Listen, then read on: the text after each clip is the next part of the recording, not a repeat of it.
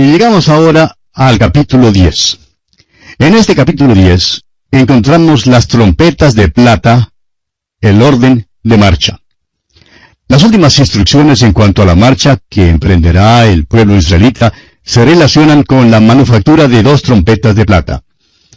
La marcha a través del desierto comenzará entonces en el versículo 11 de este capítulo 10. Comencemos pues con las trompetas de plata. Leamos los primeros dos versículos de este capítulo 10 de Números. Jehová habló a Moisés diciendo, Hazte dos trompetas de plata, de obra de martillo las harás, las cuales te servirán para convocar la congregación y para hacer mover los campamentos. En la Biblia, el número dos es el número de testimonio. Es boca de dos testigos que consta toda palabra, se nos dice. Estas dos trompetas serán usadas para hacer mover a Israel en su marcha por el desierto.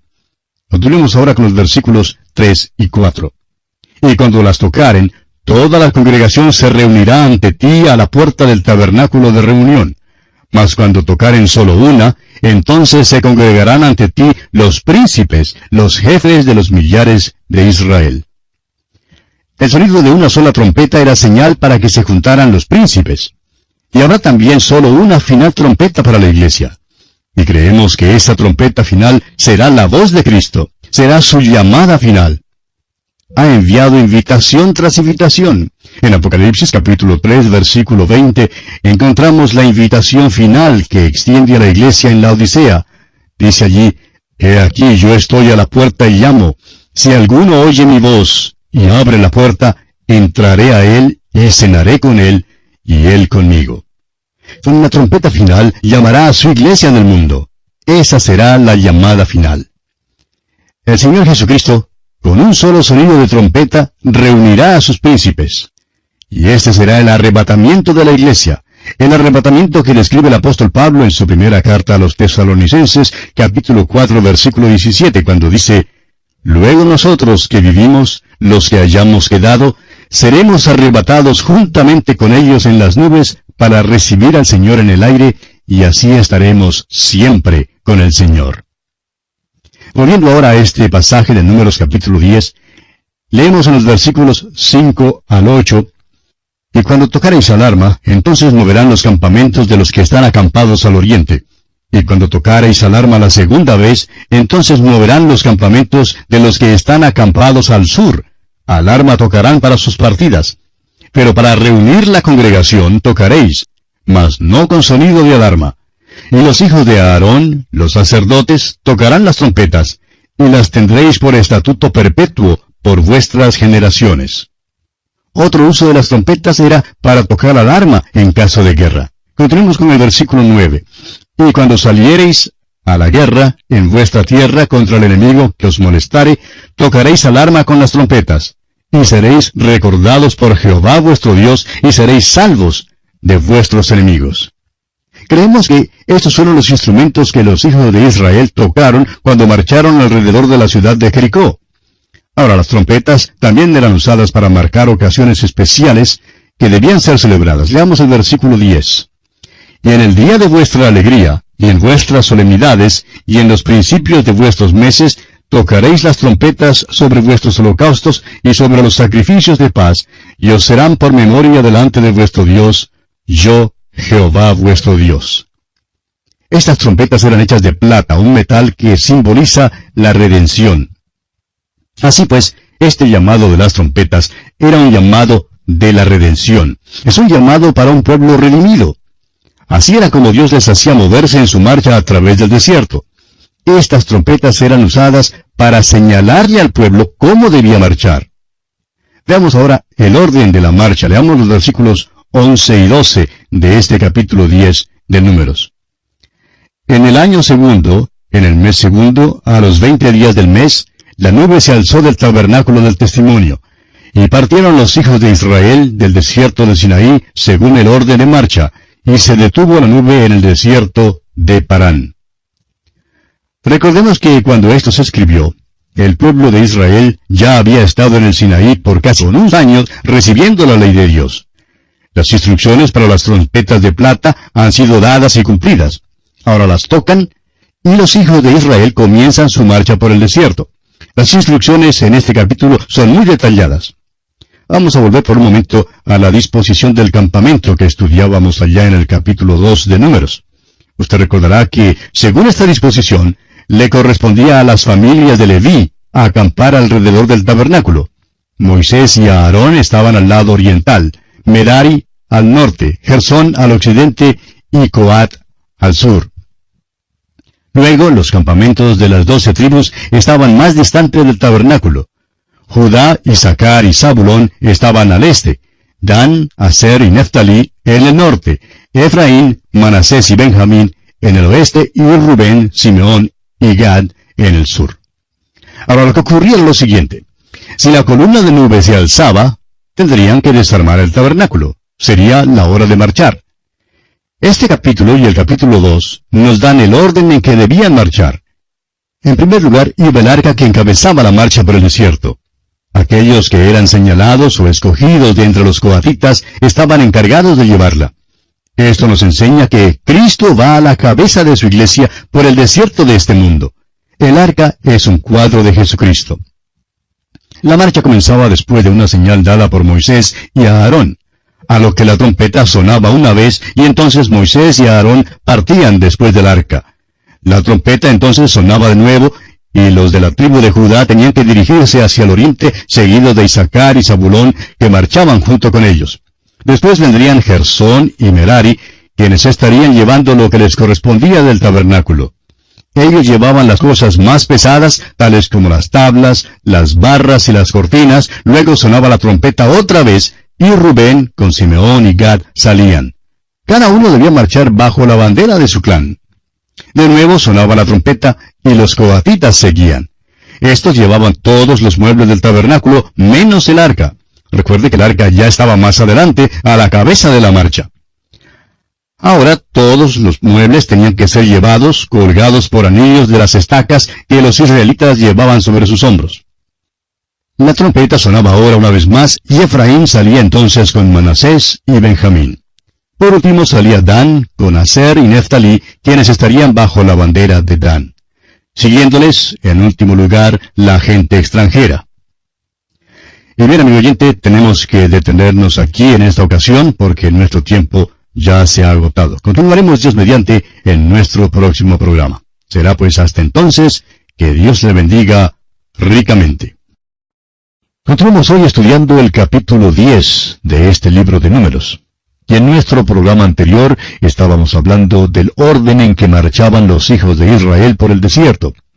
Dijimos que cuando partían, en último lugar salía Dan con Aser y Neftalí, quienes estaban bajo la bandera de Dan, siguiéndoles ya en la retaguardia la gente extranjera.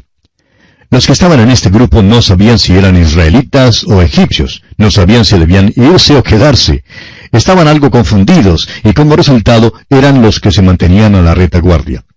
Es verdad que acompañaron a los israelitas en el desierto, pero siempre eran los últimos en el orden de la marcha. Nos enteramos ya anteriormente que uno de ellos tenía un padre egipcio y una madre israelita, y es probable que hubiera muchos más en una situación similar. Ahora, como usted recordará, mencionamos en nuestro programa anterior que cada grupo salía al sonido de la trompeta. ¿Y se fijó usted, amigo oyente, que había siete sonidos de las trompetas? Uno para los príncipes, Moisés y Aarón. El próximo era para Judá. El tercero para Gersón y Merari. El cuarto para Rubén. El quinto para los coatitas. El sexto era para Efraín y el séptimo para Dan. Ahora, en el libro de Apocalipsis también encontramos que habrá el sonido de las siete trompetas en el período de la gran tribulación se relaciona con los hijos de Israel y el sonido hará que ellos vuelvan a su tierra procedente de todas partes del mundo. Las trompetas tienen relación con la reunión de la nación de Israel y con su marcha. Hay muchos que tratan de asociar la trompeta final que se menciona en la primera carta a los Corintios, capítulo 15, versículo 52, con la trompeta final que se encuentra en el libro de Apocalipsis, y luego llegan a la conclusión de que la iglesia no se unirá con su Señor sino hasta después de pasar por la gran tribulación. Pero nosotros creemos que en realidad la trompeta final que se menciona ya en Apocalipsis es la voz del Hijo de Dios. El apóstol Pablo en su primera carta a los tesalonicenses capítulo 4 versículo 16 nos dice, porque el Señor mismo, con voz de mando, con voz de arcángel y con trompeta de Dios, descenderá del cielo. Su voz es como la voz de arcángel y como sonido de trompeta. Ahora sabemos esto porque en Apocalipsis capítulo 1, versículos 10 y 11, Juan escribe, Yo estaba en el Espíritu en el día del Señor, y oí detrás de mí una gran voz, como de trompeta, que decía, Yo soy el Alfa y la Omega, el primero y el último. Ahora, ¿quién vio Juan cuando volvió a ver la voz que le habló? Pues vio al Cristo glorificado, al gran sumo sacerdote. Su voz es como sonido de trompeta, y es la trompeta que resucitará a los muertos y transformará los cuerpos mortales de aquellos creyentes que aún estén con vida, cuando venga el Señor por su iglesia en cuerpos inmortales. El sonido de trompeta para la iglesia será pues la voz del Hijo de Dios. En la historia sagrada, las trompetas están asociadas en una manera especial con los hijos de Israel. Es la trompeta la que les hizo moverse en su marcha por el desierto, y son las trompetas las que les traerá del desierto de este mundo a su tierra. Leamos ahora el versículo 29 de este capítulo 10 de Números. Entonces dijo Moisés a Obab, hijo de Raguel, Madianita, su suegro, Nosotros partimos para el lugar del cual Jehová ha dicho, Yo os lo daré ven con nosotros y tenemos bien, porque Jehová ha prometido el bien a Israel. Siempre oímos tantos cuentos y chistes en cuanto a las suegras, pero aquí hay uno que se cuenta en cuanto a un suegro. Bueno, en realidad, esto no es un chiste, amigo oyente, pues veremos que esto nos da una descripción de la iglesia. Hoy en día, amigo oyente, somos extranjeros y peregrinos pasando por este mundo. Estamos aquí en un desierto. Estamos en camino hacia la presencia del Señor Jesucristo. Nuestra invitación es la misma invitación que Moisés dio, ven con nosotros. Y si usted, amigo oyente, nos está escuchando hoy y, y, no es hijo de Dios, es decir, no ha depositado su fe en Cristo Jesús, le invitamos a acompañarnos. Somos una gran compañía y estamos marchando hacia la presencia de Jesucristo. No formamos un grupo que marcha creyéndonos superiores a otros. Somos pecadores que hemos sido salvados solo por la pura gracia de Dios. Si usted se ve como pecador y necesita un Salvador, vaya a Él con fe y confíe en Él. Acompáñenos. Esta no es una marcha de protesta, es una marcha de salvación, es una marcha de redención. Es la marcha que va para Sión, no para la acción terrenal, sino a la ciudad celestial, la nueva Jerusalén que, según Apocalipsis 21, 1 y 2, descenderá de Dios, del cielo, adornada como una novia se adorna para el novio. Ah, pero veamos la respuesta del suegro de Moisés aquí en el versículo 30. Y él le respondió, Yo no iré, sino que me marcharé a mi tierra y a mi parentela. Ahora Moisés sigue hablando y quizá dijo algo que no debiera haberle dicho. El suegro no quiso acompañarlos, quería regresar a su casa. Por tanto, Moisés le contestó diciendo en el versículo 31, y él le dijo, Te ruego que no nos dejes, porque tú conoces los lugares donde hemos de acampar en el desierto, y nos serás en lugar de ojos. Quisiéramos decir aquí mismo, amigo oyente, que no comprendemos en realidad a Moisés. Dios ya le había dicho con toda claridad a Moisés que la columna de nube, de día, y la columna de fuego, de noche, les guiaría y que el arca ya les estaba guiando. Esto era una figura de Cristo, nuestro máximo líder.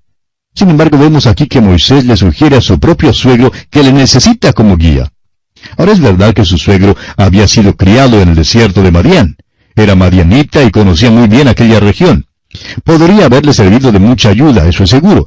Pero el caso es que, según las instrucciones de Dios, no debían depender de medios naturales. Este viejito no sabía el camino que Dios quería que ellos tomaran.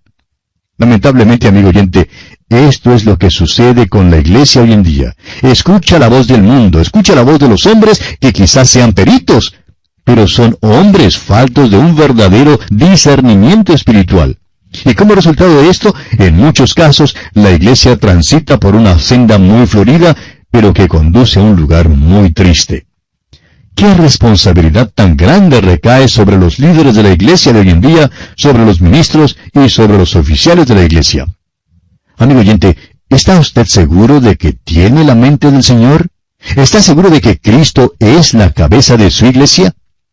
¿Está usted seguro de que Él ¿Está dirigiendo y guiando a usted en todo? ¿O está usted pidiendo a algún hombre que venga y le sirva de ojos? ¿Cuán trágico sería eso? Bueno, Moisés se equivocó aquí, amigo oyente. Claro que Moisés podía equivocarse. Era un ser humano y era pecador. Lo interesante es que Moisés haya escrito esto registrando su propia equivocación. Tememos que si algunos de nosotros nos hubiéramos equivocado así, no lo habríamos mencionado a nadie, ni mucho menos haberlo escrito para la posteridad. Continuemos ahora leyendo los versículos 33 al 36 de este capítulo 10 de Números. Así partieron del monte de Jehová camino de tres días, y el arca del pacto de Jehová fue delante de ellos camino de tres días, buscándoles lugar de descanso. Y la nube de Jehová iba sobre ellos de día, desde que salieron del campamento. Cuando el arca se movía, Moisés decía, Levántate, oh Jehová, y sean dispersados tus enemigos, y huyan de tu presencia los que te aborrecen. Y cuando ella se detenía, decía, Vuelve, oh Jehová, a los millares de millares de Israel.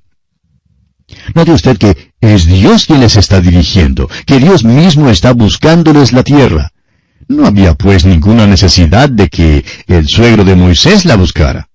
Evidentemente Moisés seguía este ritual de la oración todas las mañanas y todas las noches cuando marchaban a través del desierto. Y bien, así concluye el capítulo 10 de Números.